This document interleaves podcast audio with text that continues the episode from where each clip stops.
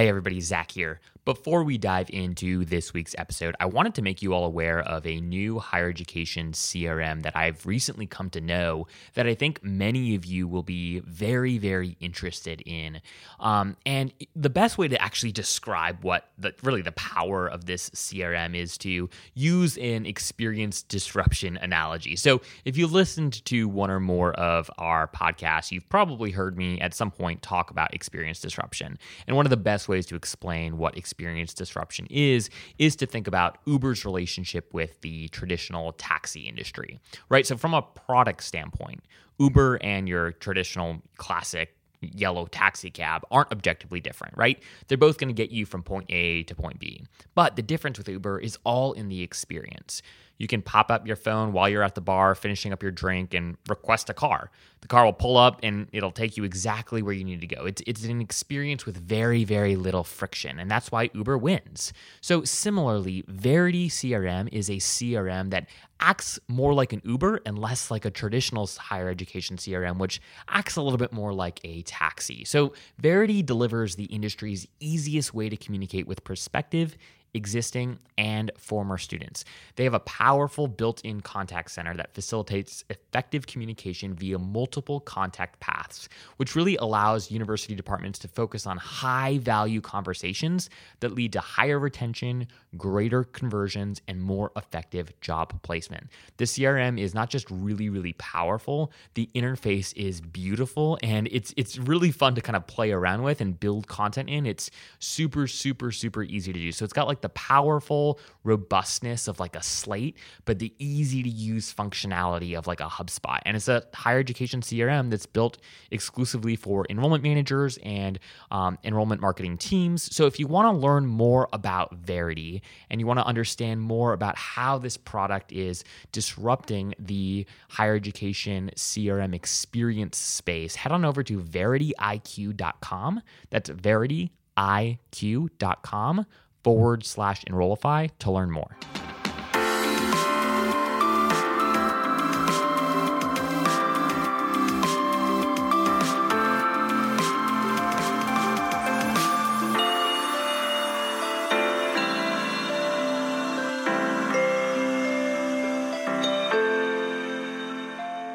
Hello and welcome to the Enrollify podcast. My name is Zach Busekrus, and I am your host for today's episode. And today I have the great honor of speaking with Rob Buelow, who is the Senior Vice President of Higher Education and Impact at Everfi. Welcome to the show, Rob. Hey, glad to be here, Zach. So we're gonna have a really fun conversation. Um, we're gonna learn a lot. I think for for folks tuning in today, um, you know, you might want to bring a notebook if you if you're not driving, and just so you can jot down some notes. Uh, I have had a couple conversations with Rob, and he's just full of great wisdom, lots of lots of gold nuggets, and and fantastic takeaways that you're not to want to miss. Um, and I'm going to let Rob introduce himself a little bit more formally momentarily. But first, Rob, one of the things I like to do on the show is introduce the conversation with a, a question that is related to the topic of of, of the episode, but um, is also a little bit uh, is different. And so I like this question to be different uh, every episode. So the question that I've crafted for you is: When you were growing up. Uh, I'm curious about how college was talked about at home. You know, if it was talked about at home at all, what what did you think, if you can remember? Like, what was the what was the value proposition of going to school? Ah, you know, Zach, one of my earliest memories growing up was actually of my dad and his commencement ceremony when he finished his degree at UNC Charlotte. I remember sitting in the arena as a little kid and seeing him down there on the floor waving at us after he had walked across the stage and got his diploma. Uh, interestingly, a couple of years later, I, I, have this really vivid memory. My dad was taking some uh, grad classes remotely from Bucknell, and he was literally getting mailed video cassettes wow. of these record. yeah, we've we've come a long way. Uh, but other than that, college wasn't really talked about much. But it also didn't really feel like a choice either. I just assumed that that's what comes after high school. And that's what I was going to do. And so I enrolled as an undergrad at Penn State. I was a Bachelor of Arts in psychology and probably spent the first two years of my program wandering without a path. Hmm. I didn't know what I wanted to do. I started to get into industrial organizational psychology really just because I thought it would make more money, but I wasn't really passionate about anything until I took an intro to women's studies class. Hmm. And that class, it changed everything for me. It was this quintessential coming of age moment where, you know, I started to learn more about myself and my identity and my privilege and issues of oppression that I wasn't aware of. I got more engaged in my coursework. I got more involved in campus groups. That professor became a mentor for me and helped me get my first job. I minored in women's studies after that. And so I think about my experience and that I might not have had that coming of age moment if my circumstance was different. I came from a stable home where academics were important. I went to a good high school. I had parents who helped me with financial aid. I had a ton of electives and developed a mentor. And a lot of today's future college students don't look like me or share those experiences mm. and their profiles changing every day so we've certainly got our work cut out for us to keep up quick follow up to that. Do you remember going through the college search process? Do you remember how you evaluated which schools you were going to apply to? Like, did you were you pretty set on on Penn State? Was it sort of a, a no brainer? If you got in, it was that's where you that's where you wanted to be. Uh, I'm curious as you sort of uh, you, you know found your way through that process what sorts of things were you using to evaluate schools? And and ultimately how did you decide which schools to to apply to you know, I, I, wish I had something deeply insightful to say about my search process, Zach, but it was, uh, I, I, applied to Penn State. I grew up in Pennsylvania, knew a bunch of people that were going to Penn State, and had a girlfriend at the time that was going to Indiana University of Pennsylvania. So I applied there too. And those were the two programs that I applied to. So, um, you know, for me, Penn State just, you know, it was a, a bigger school, had more options for me. And, and those were really my decision making points. Okay, fantastic. That that's fair. As a as a brand marketer, I was hoping it was going to be a little bit more nuanced and exciting, and you know, oh yeah, so the, the ads that I saw for this uh, this school really compelled me, and uh, the com flows from this other school were incredibly convincing. And anyways, um, uh, I digress. Um, Alas, um, no, but but that's helpful. So okay, a little bit more about you. Uh, one of the questions I also like to ask folks is: You're sitting on a plane. Okay, let's. This is post COVID when when mm, flying mm, is is allowed and in, encouraged. Um, and the person next to you asks what you do. They're sort of one of those folks that you know they don't want to chat the entire flight, but they're not going to get you. They're not going to let you get away with a simple answer like "I'm in higher ed tech" or "I am a higher education consultant." Um, so, how do you explain to them what you do and and what your career to date has actually looked like? Ah, I love this question, Zach, and I actually I love what I'm doing and the work that we're doing at Everfi. But interestingly, for the first couple years when I was at Everfi, I really struggled getting other people as excited about what I was doing as I was.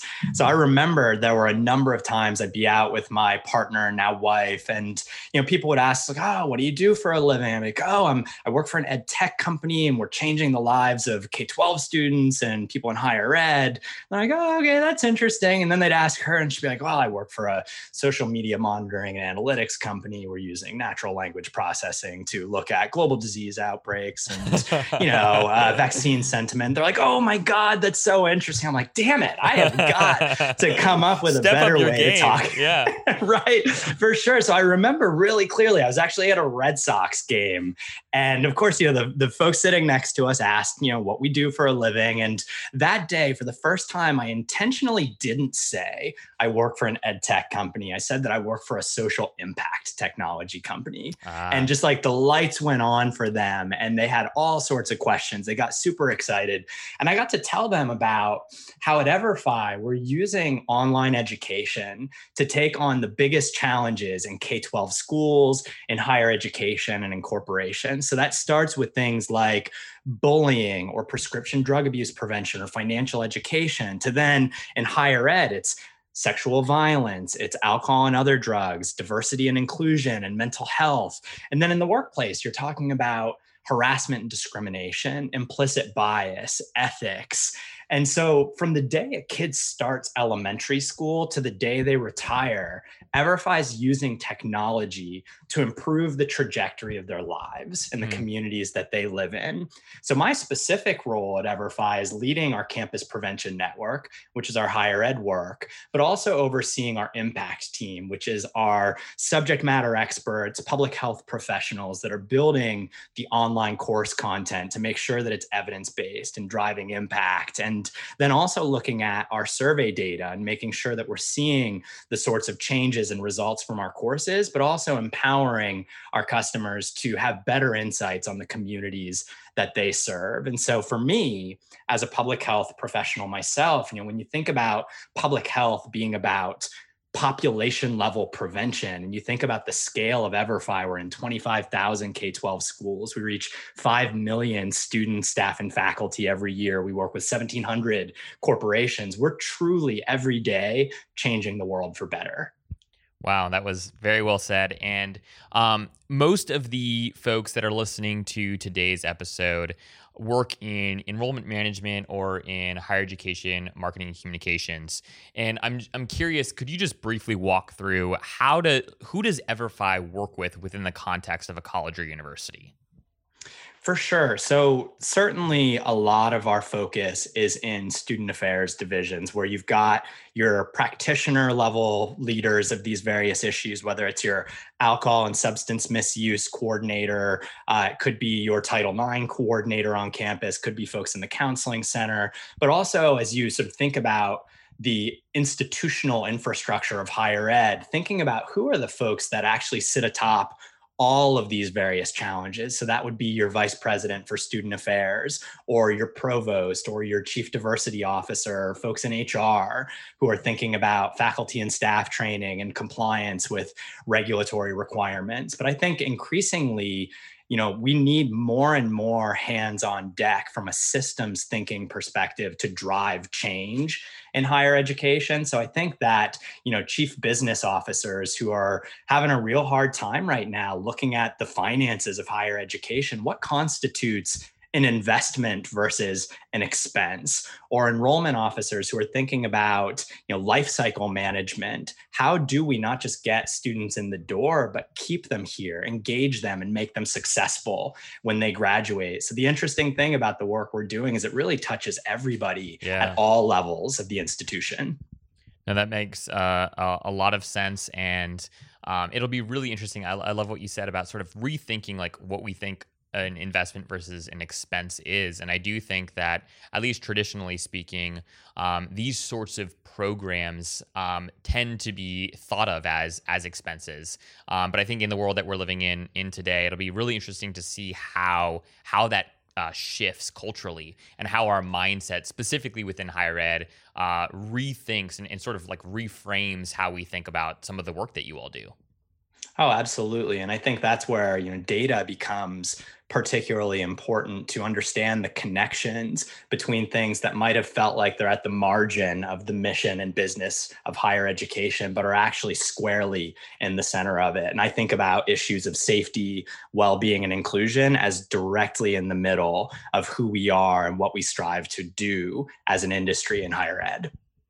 This is a great transition um, into a question I have that really just addresses the moment that we're that we're all living through. So. Hmm higher ed, right, long before we any of us knew what COVID nineteen was, was facing financial challenges. Um, you know, declining enrollment, rising costs, increased competition, and really this sort of ongoing cultural debate over what the heck the value of a degree actually is. Um, mm. And you know, and to that, today's generation of students are are more socially conscious. The, they're more inclined to participate in social activities, um, to uh, to you know address some of the uh, real challenges we're facing as a nation, whether that be racial uh, inequality, whether that be gender bias. So, you know, we, we're dealing with a generation that make values based consumer decisions more so than previous generations. Um, and that sort of stems over, it bleeds very much over into whether and, and where they decide to go to, to college. So I'm hoping you can sort of unpack this for us. I know that you guys have uh, a fair amount of content um, that I've I've uh, perused through um, on this on this topic, and I, I'm just curious, what sort of data do you all have access to that can help us all sort of make sense of what is this generation? Um, what are the things that they care about? What do we need to understand as enrollment marketers about how to engage with, how to inspire, and ultimately how to enroll this next generation of students? Mm. It's a great question, Zach. And you, you hit the nail on the head. COVID didn't cause the challenges that we're facing as an industry. It has certainly accelerated them. Um, but a lot of the writing was on the wall with you know, nearly a decade of declining enrollment and over 50% of um, of Americans thinking that a Google internship is more valuable than yeah. an Ivy League degree. Like things are really changing and people are questioning is it worth it, especially at the cost of higher education. But to the enrollment and marketing and communication folks listening in, I think the you know the cliff that's on the horizon from an enrollment perspective in 2025 and the changing demographics of uh, matriculating college students is really important. And you really nailed it, Zach. That you know this generation, Gen Z or iGen, as it's sometimes been called, uh, is really a values focused generation. They you know we have to understand understand what these young people care about because they're absolutely raising the bar around what they expect uh, from brands that they consume, whether it's the jeans they wear, the food that they eat, or the college or university that they go to or not. And they're demanding accountability of leaders of those institutions and organizations. And it manifests in a lot of ways. There was a study that had come out of Harvard a couple years ago showing that you know, a major scandal uh, could be an issue of hazing or a high profile sexual assault that resulted in major, major media coverage, subsequently led to a 10% drop in applicants to that institution. And that is equivalent to a 10 ranking drop in the wow. US News and World Report. So we're talking buku dollars yeah. when we don't meet the socially conscious expectations of our future students. and what's interesting is like the, the private industry is all over this. The Business Roundtable a year ago redefining the purpose of corporations around stakeholder capitalism. Um, they know this generation of young people, over 50 50% of them state that knowing a brand is socially conscious influences their purchase decisions. And so that has to inform who and how we're recruiting. And it was actually, you know, interestingly, one of the things that I got really excited about at Everfi because we're working with some of the world's biggest brands to sponsor critical skills education for K 12 schools so that the schools don't have to bear the burden of the cost of this technology. That's funded by the private sector, and it's bringing this critical education that's not talked about in the classroom in front of young people, and it's changing the course of their lives. And it's also putting their logos right in front of that education. So I have to think about, you know, is there something there in that sponsorship model and that sort of private public partnership where higher education might think differently about how they're recruiting and who they're going after? What's interesting to me, and I wonder if you could speak speak to this a little bit, and maybe I'm missing something obvious here, but um, higher education in general, at, at, least this is a stereotype, maybe this isn't actually true, um, uh, tends to be a, a, little bit more progressive. And there tends to be faculty eh, working at institutions that are true thought leaders, that are, are practitioners. And so I, one of the, the things that I'm sort of wondering in the back of my head here is why isn't this already uh, more more popular why isn't there significant uptick in this sort of programming within the context of higher ed considering the fact that these tend to be more more open more more liberally minded um, uh, communities mm.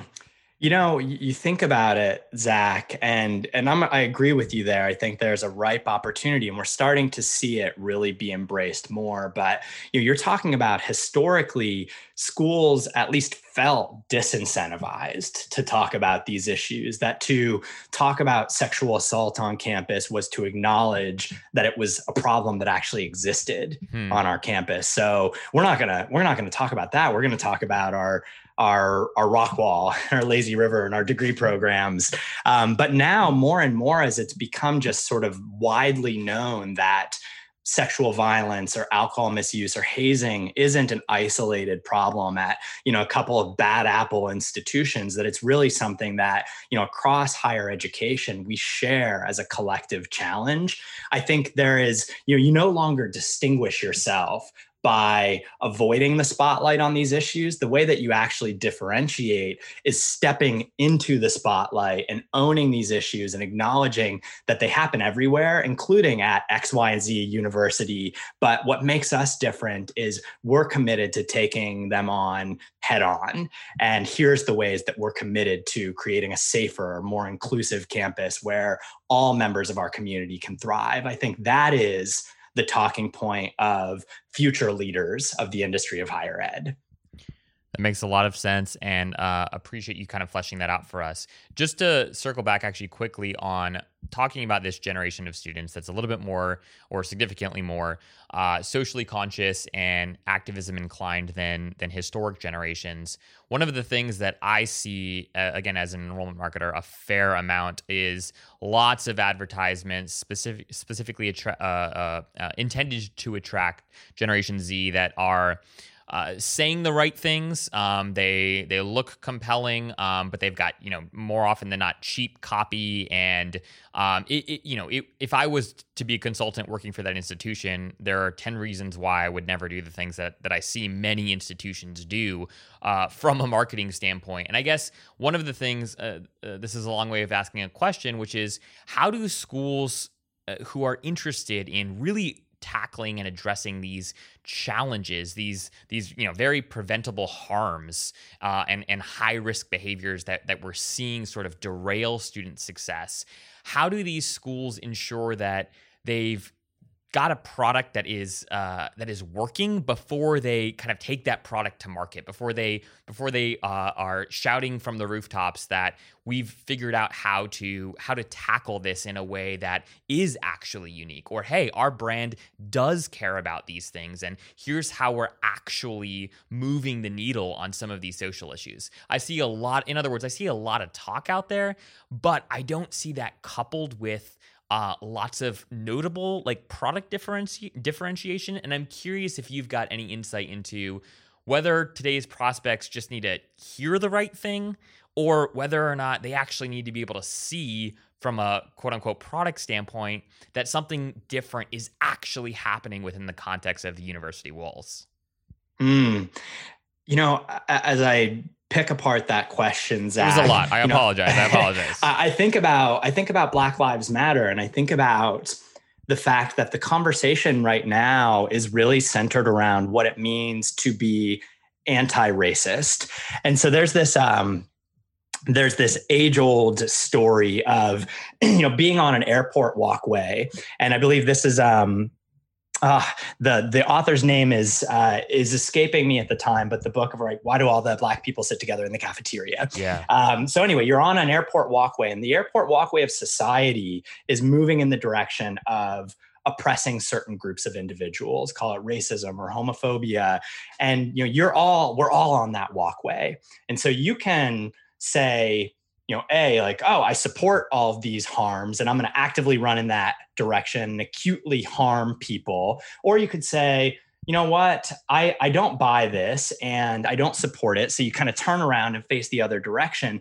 But unless you're actively moving against the grain of the walkway at a pace that is greater than the momentum of the walkway, you're not making change. And I think that's where the notion of anti racism really comes from. And it's being driven by a generation of people and activists who are saying that talk is cheap that words and a statement aren't enough, that we demand actions. You can't create a more inclusive campus community by putting out a presidential statement or even by just hiring a chief diversity officer. You have sure. to do the work and invest in inclusive excellence. And it's more than a person, it's more than a program. Prevention is a process. And I think we don't need to innovate and create the shiny new penny around what that process looks like. There's decades of great research about how to drive change on these big issues. But to actually embrace that research gets us back to that conversation around what is an unnecessary expense and what is a worthwhile investment because right now we're not seeing those investments being made in ways that are truly going to activate the transformational potential of social impact and prevention work that was amazing. Uh, wow. I, I feel like I have 87 follow up questions to that, but I want to keep us I want to keep us moving here a little bit, and I want to kind of touch on that that last thing that you said um, around how we think about right whether or not we're going to seriously invest as a community into some of this programming um, because we believe it's the right thing to do. And i'm curious you know for for those listening who um, are are maybe a little bit more traditional um, with respect to thinking about institutions as as a business, thinking about um, you know the purpose of higher education being to produce people that can you know go out and, and get great jobs, but also to kind of serve the the overarching um, bottom line. And we know that enrollment is a huge driver of that, and colleges and universities can't exist without generating new students.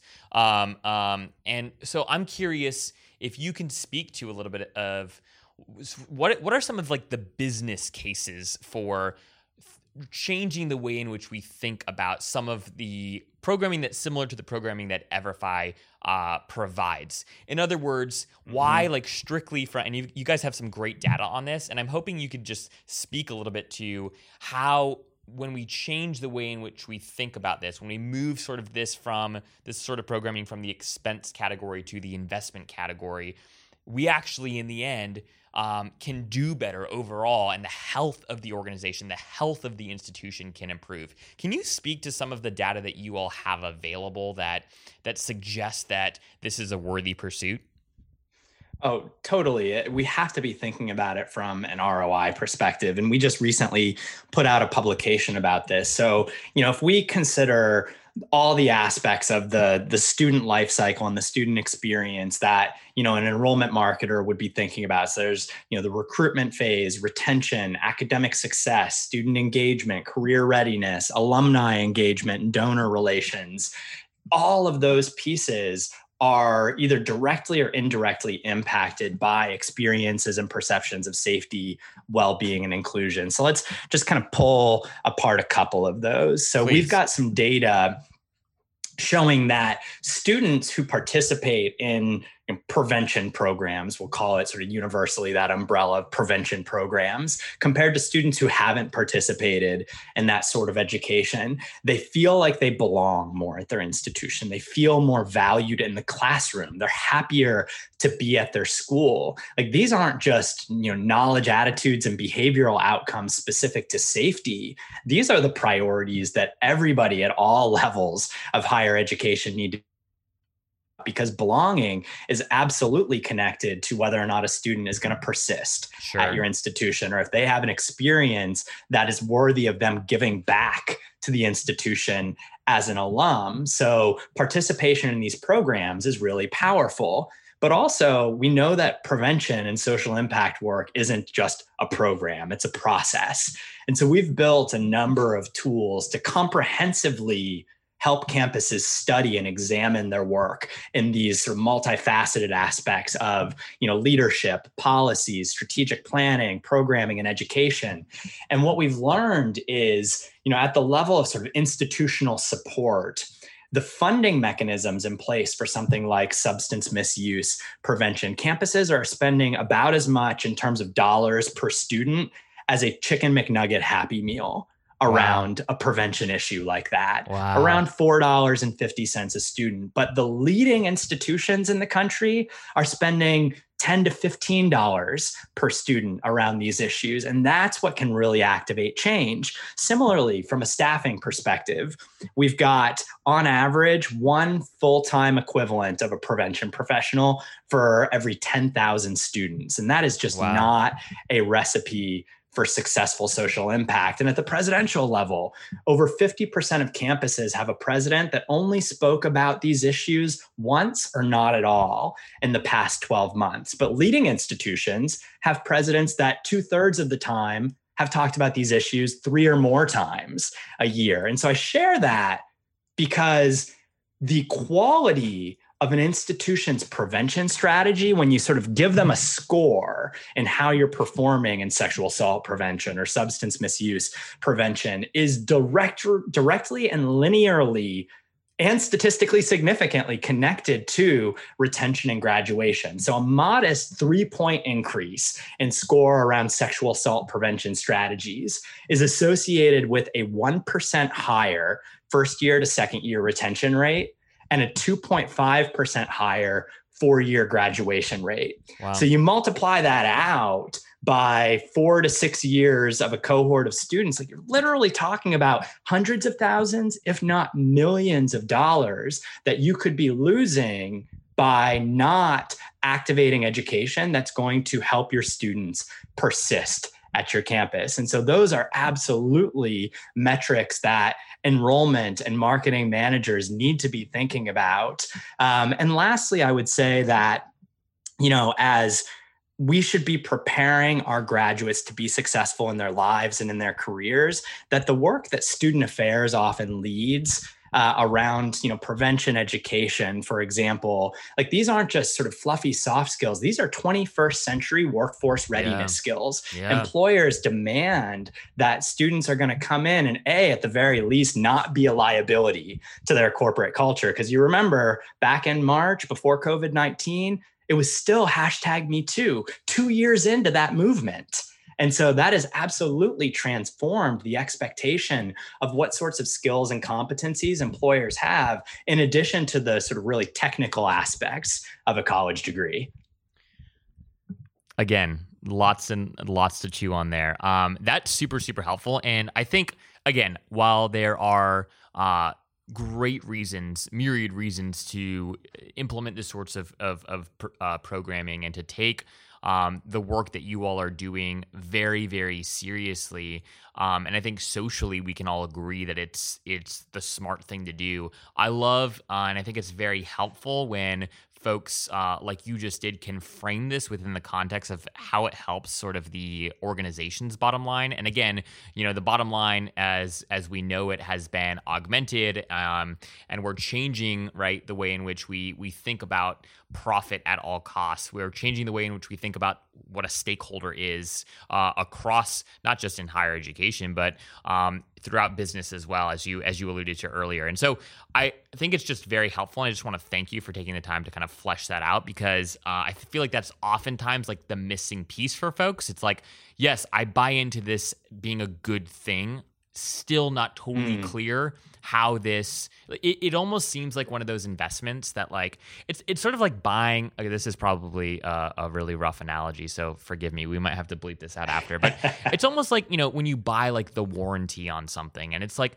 you know that's probably a good thing to do it makes sense you know you never know what might happen but right when you, when push comes to shove and you're already spending what whatever you're spending on the product, it seems like something that would be nice but not necessary. And what I love about what you just did is you helped articulate beyond sort of the the the value of um, this from a social standpoint, this from uh, uh, protecting our, our constituents, which in this case are our student standpoint. It's also just a very smart business decision. So um, I hope I'm not detracting from any, uh, you know, from any of the the good and important sort of whys beyond business. But I do think that that's oftentimes something that gets overshadowed in these sorts of in these sorts of conversations. I don't know if you you agree with me there, but that's sort of what I hear, and I'm just appreciative of you you all taking the time to to explain this in in a way that I think is is broader um, and will make more yeah. sense to more people. Well, you know, so uh, uh, in the sort of micro and macro sense, if I can put it another way, like when we talk about doing prevention work, it's not actually about sort of wagging your finger at students and telling them that they need to stop engaging in all of these bad, risky behaviors because A, the data shows most students aren't engaging in those behaviors, and B, that's never going to be an effective way to get someone wanting to do the things that you want them to do right? So we're really all about empowering people to create the communities that they that we know that they want to live in learn in love in and we're giving them the tools and skills to really just activate and act in ways that are consistent with their values. So you pan back to you know the administrators and staff and faculty and leaders in higher education.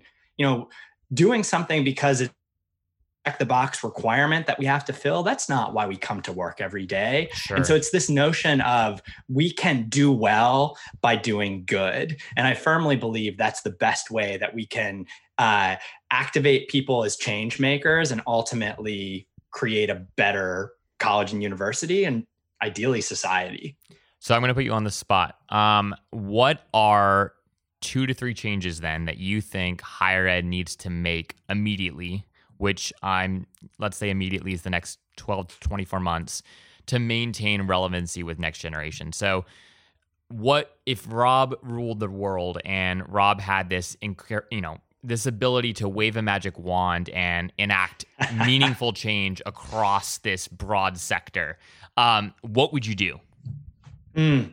You know, so I, am really honing in on the word relevance there. And I, am thinking about a conversation I was having just a couple weeks ago with a vice president for student affairs who had to actually end our call early to go meet with students who were organizing around how they could protest on campus, but do it in a healthy way wow. during this pandemic. Like wow. that, if that's not a snapshot of what this generation of students is like and how we need to be relevant for them, like, you know, that that is everything. Campus climate and culture matters so much to students, and students shape campus climate and culture. And so, you know, for me right now to stay relevant, we have got to find constructive ways to bring students to the table and empower them as parts of the solution versus parts of the problem to create the communities that they want to be a part of because they're going to make their voices heard no matter what. So we've got to create opportunities to channel that in a really positive way. So I guess that's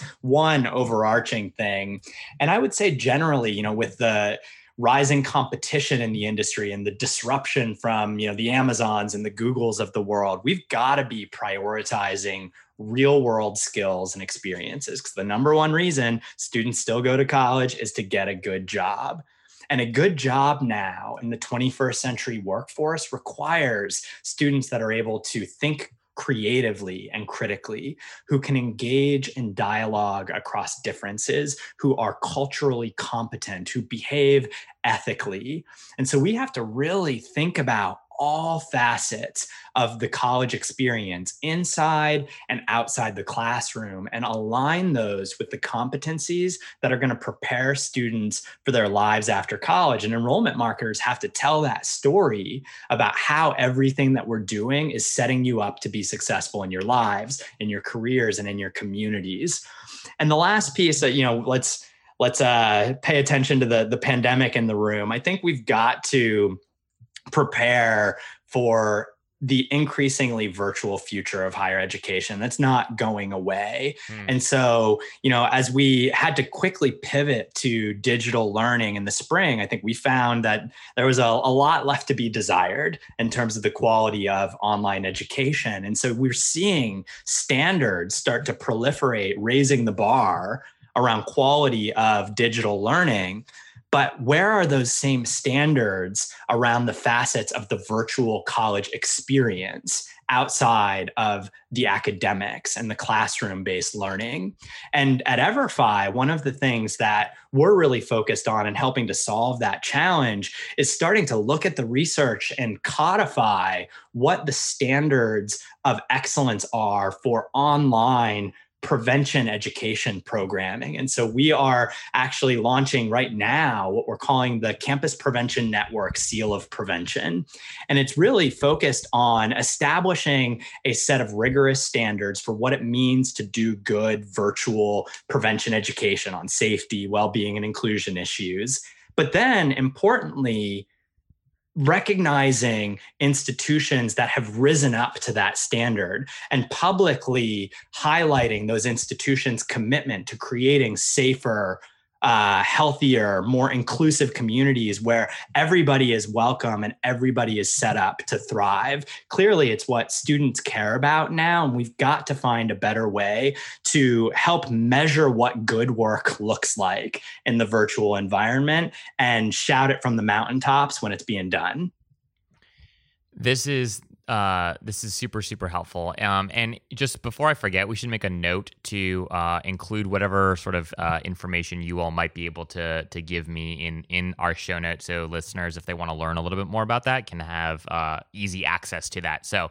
Um, uh, I just wanted to make a note there before before I forget. Um, yeah, sure. And I think that some of the notes um, that I had, I think, gave you as links in our last email. That might be a helpful starting place, but I can close the loop with you. Perfect, perfect. So I'll, I'll link those for for folks as well. Um, and I, you know, I do want to just kind of touch on, kind of circle back to our conversation briefly about sort of why this conversation is important to not just people in student affairs, not just people in uh, uh, at the leadership level, but also enrollment managers, also people that are working in in marketing and communications. And I loved what you said in a conversation that we had, I believe it was a couple weeks ago, and you sort of argued that you know social justice and social impact is a critical part of the playbook for the future of strategic enrollment and lifecycle management. And I was wondering mm. if you could flesh this out, uh, flesh this framework out for us a little bit more. And in particular, like the question that I think many of our our listeners have, and you've done a great job of touching on this loosely, but I'm hoping um, for something maybe a little bit more concrete here. If I'm an enrollment marketer and I'm listening to uh, to today's conversation, I might still be tempted to think that great, love what you're saying, makes sense still sort of like a student affairs issue, not something for for enrollment management or Marcom to, to really worry about.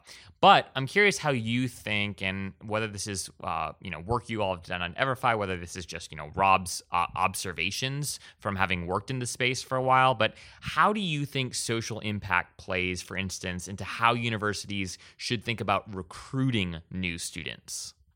Mm, there just uh, really timely. There was an article last week on money.com.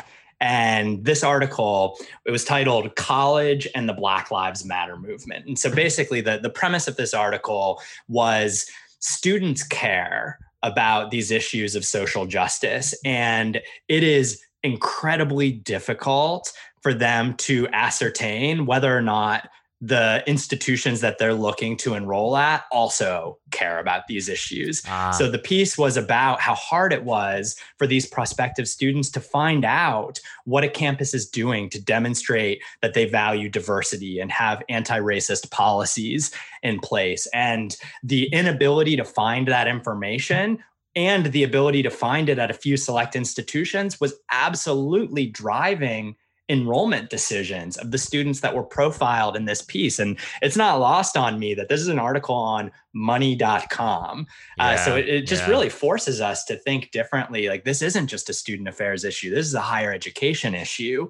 And strategic enrollment management I know is increasingly focused on the student life cycle. So we've got to think about how we're talking about the things that young people care about when we're trying to bring them to our institution, but also how we are setting them up to be successful when they're here because it's really expensive to replace a student who leaves our institution, not to mention the impact of these harms on those students directly and the people that love and care about them.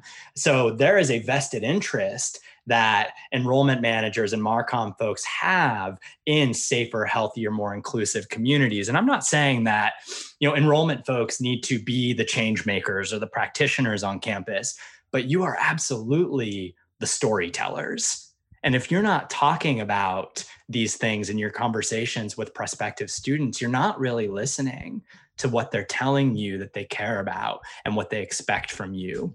So, where you're telling these stories, how often you're telling these stories is really important. So, I think about, you know, virtual campus tours and how are you bringing in messaging that says that safety is more than just blue lights on campus, that inclusion is more than just a statement that you might have read on our Office of the President website, that our experience and how we want to create a culture and a climate where you can thrive here is more than just rock walls and lazy rivers. Because to not talk about those things is to miss the things that students and their parents, by the way, really want to hear from you.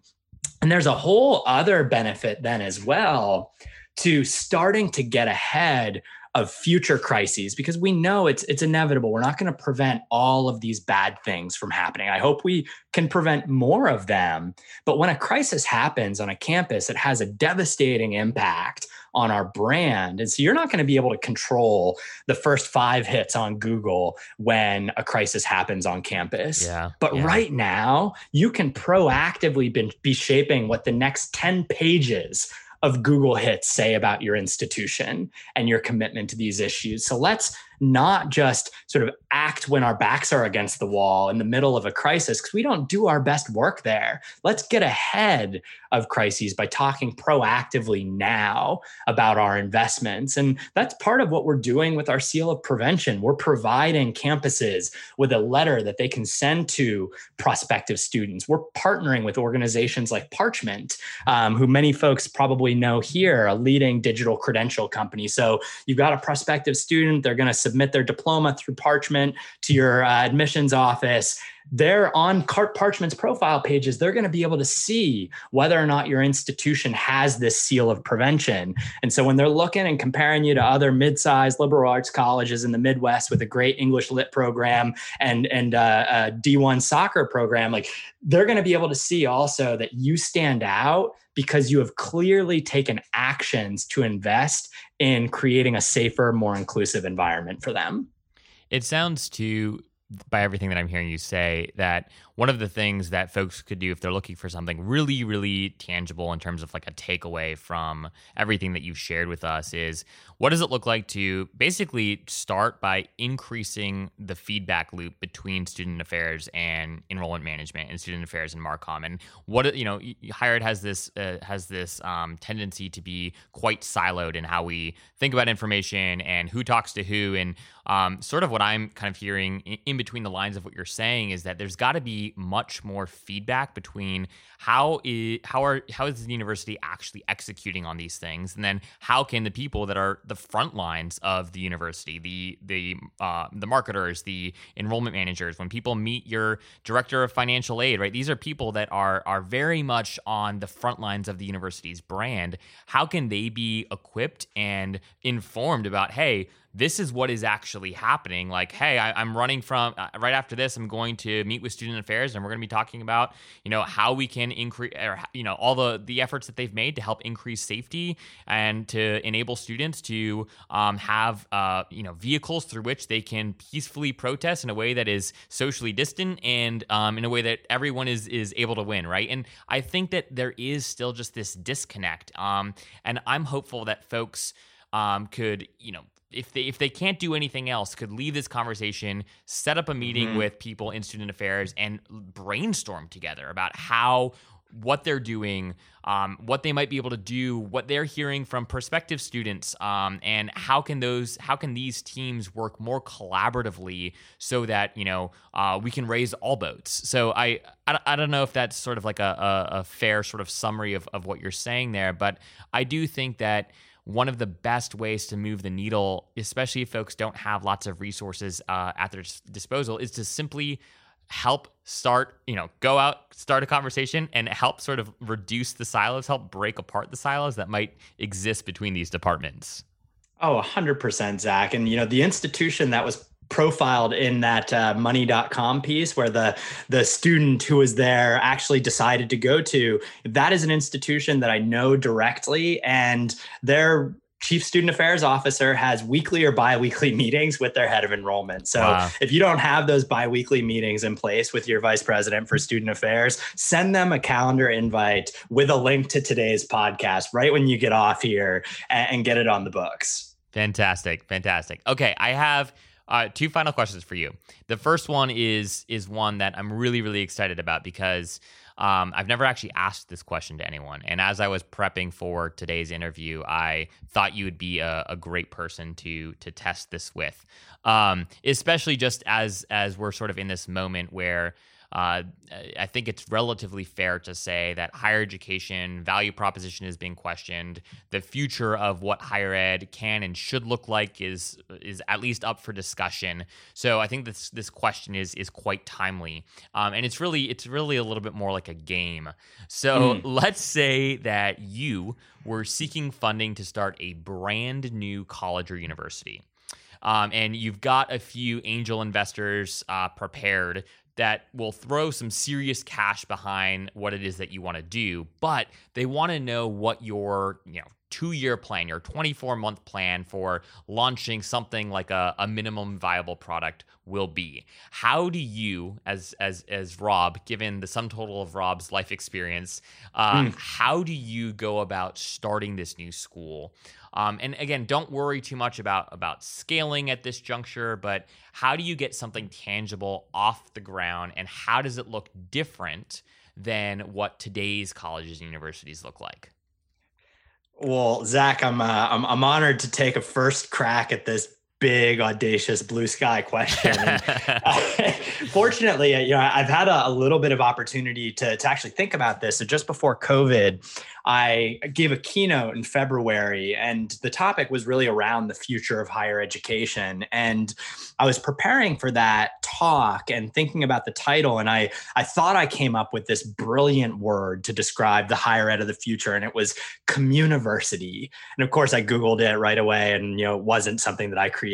But it, in my defense, it's not widely utilized in higher ed. But I really focus the talk on this notion of communiversities where students huh. strive to be conscientious citizens of a global community, where university leaders embrace their role not just as sort of fiduciaries of their institution, but as community stewards. And the degree programs and the extracurricular opportunities are designed to cultivate the knowledge, the mindset, and the skills for students to thrive in their lives and in their careers.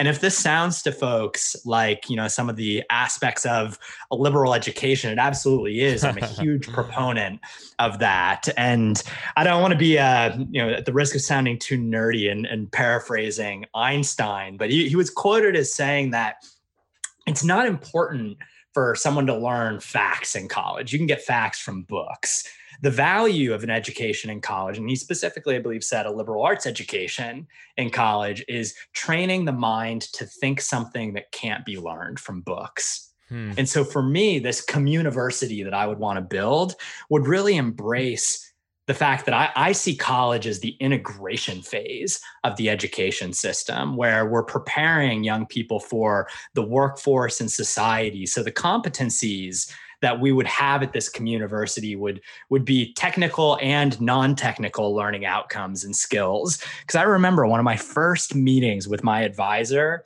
in grad school and i was thinking about what classes i should take in my two-year degree program and he said listen rob when you graduate from this program your employer is going to expect and put you into positions where you are leading so, how are you prepared to navigate change, to embrace conflict, to manage finances and budgets? And that was hugely impactful for me to shape what I wanted to get out of my two years of grad school. So, I think a lot about, you know, what Brandon Busteed and Kaplan are talking about with credegrees and producing students that don't just have a diploma, but have an industry recognized credential and a deep internship opportunity.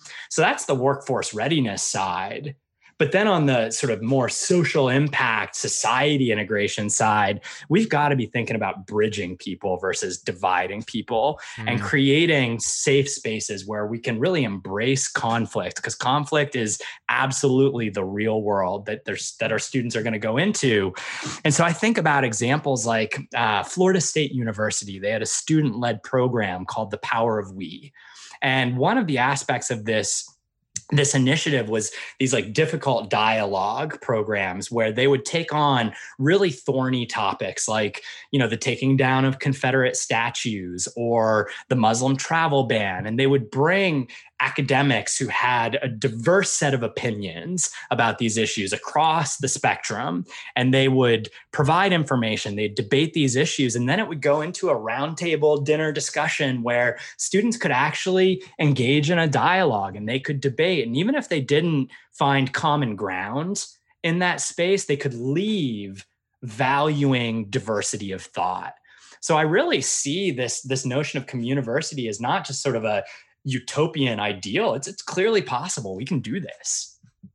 Communiversity. I love it. I I think that there is incredible opportunity there and um I guess my yeah, my the big question is how does this work? Can this work uh within sort of the traditional framework? Like can we can, can your average college and university actually adopt something like this? I know that we're talking in this uh, in this ideal state where we we can do whatever we want here. Yeah, you asked me not to scale. I know, I know, which I like, which I love, I love, and I think like what one of the things that would be really interesting is to sort of explore like what what other uh, what schools, if any, are actually doing things that are a little bit similar to this. There's this there's this school that um, I did a little bit of work with a while ago, and um, that that that is somewhat akin to what you're talking about. They're a um, a school based in in Boston called Sattler College. They're uh, very small, um, uh, uh, actually a Christian liberal arts school,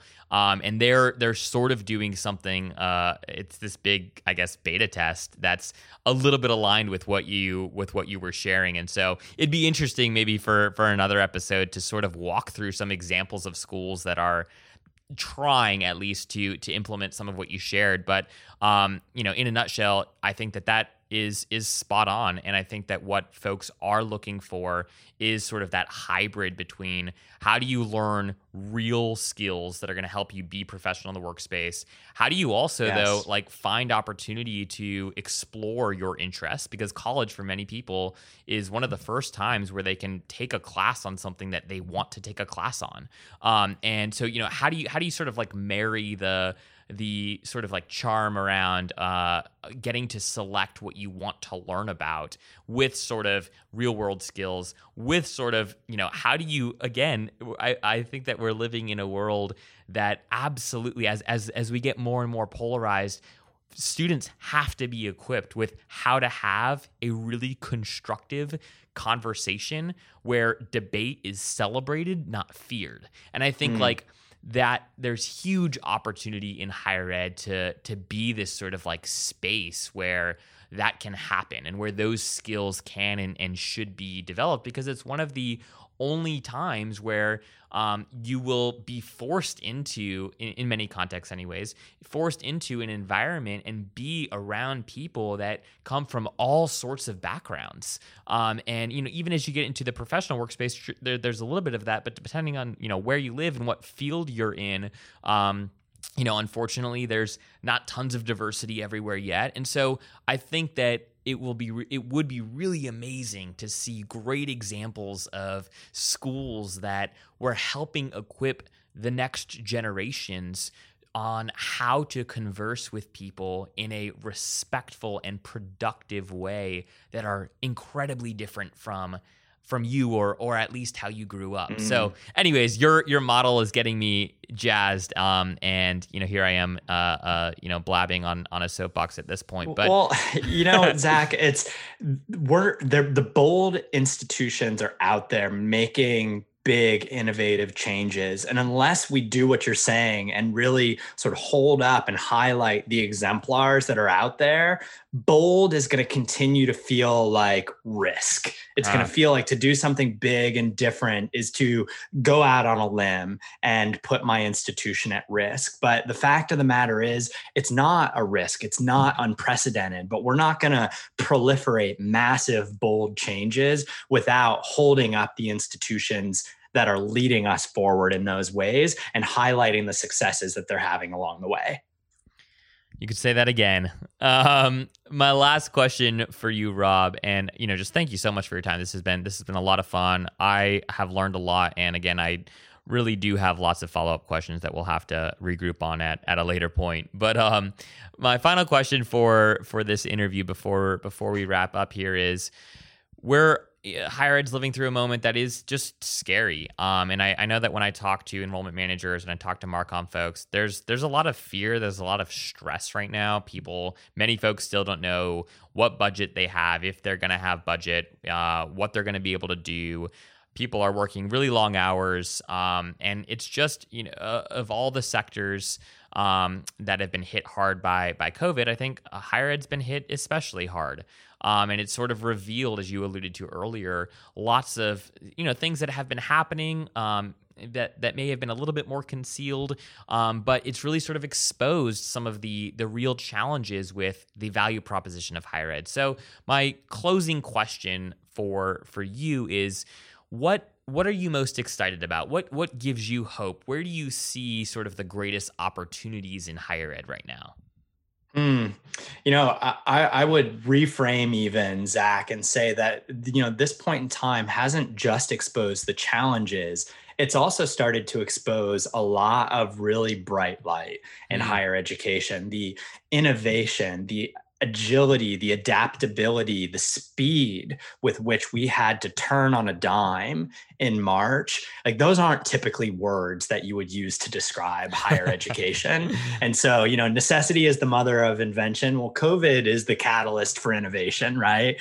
Um, so I'm excited about, you know, how we can really embrace this moment. And you know, I'm excited about how young people are going to continue to shape us, higher education as an industry, and us as a sort of global society for better. And so, you know, I think empowering them, giving them the reins uh, is really important. I think not losing momentum and commitment around the changes that we're trying to put in place once the pandemic or the Black Lives Matter movement starts to subside. And I think, you know, lastly, I see a lot of of work happening with a goal of returning to the way higher education was. But the way things were before the pandemic clearly wasn't a great fit for the students that could be with mm. all of the challenges that we're facing. So let's really lean into this everything is on the table moment that we have right now to reimagine the purpose and value of college. Right now is the time to think big and act like the future of higher ed depends on it because it does. Very, very well said. I think we can end right there, Rob. That was a that was a a perfect ending to a uh, incredibly insightful and interesting conversation, um, at least for me. So, if folks want to learn more about the work that you're doing at Everfi and are just interested in, and maybe even just having a conversation with you, what is the best way for them to to reach out to you? Rob at everfi.com. Rob, Easy R-O-B, enough. at everfi.com. Fantastic. Well, sir, thank you very much for your time. Thank you for all the work that you all are doing. Um, it's very, very, very important work, and it's nice to know that there are people that are wrestling with these things, that are um, working to help move our industry forward. So, thanks to you and your team for for all the work that you continue to do. Power to you. I'm sure that there are lots of long nights and um, and and and challenging times as you sort of uh, attempt to really move an entire sector forward. So thank you, thank you, thank you. And I hope that we can uh, talk more soon. And uh, am very, very honored that you took some time to, to be with us on the Enrollify podcast. Hey, we're all in it together, Zach. Thanks for having me on the show. If you are an enrollment marketer, working in marketing and communications or enrollment management and would be willing to be interviewed on the podcast, or if you have an idea for a topic that you'd like to hear covered on the podcast, please reach out directly to me at zach, Z-A-C-H, at enrollify.org. We sincerely look forward to working with you to make Enrollify the most trusted, go to digital resource for enrollment marketers out there.